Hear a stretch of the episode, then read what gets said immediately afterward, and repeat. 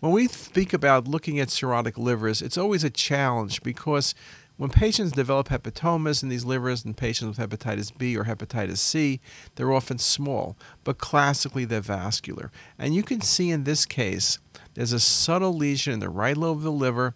You can see some vascularity. It's shown on the uh, reconstructed views very nicely. You need to look very, very carefully when you're looking at a liver uh, in patients who have cirrhosis one of the challenges, of course, you see AV shunting, and perhaps it's not a mass, but maybe it's just AV shunting. It's recommended on lesions less than one centimeter to get careful follow up, but this case was a hepatoma.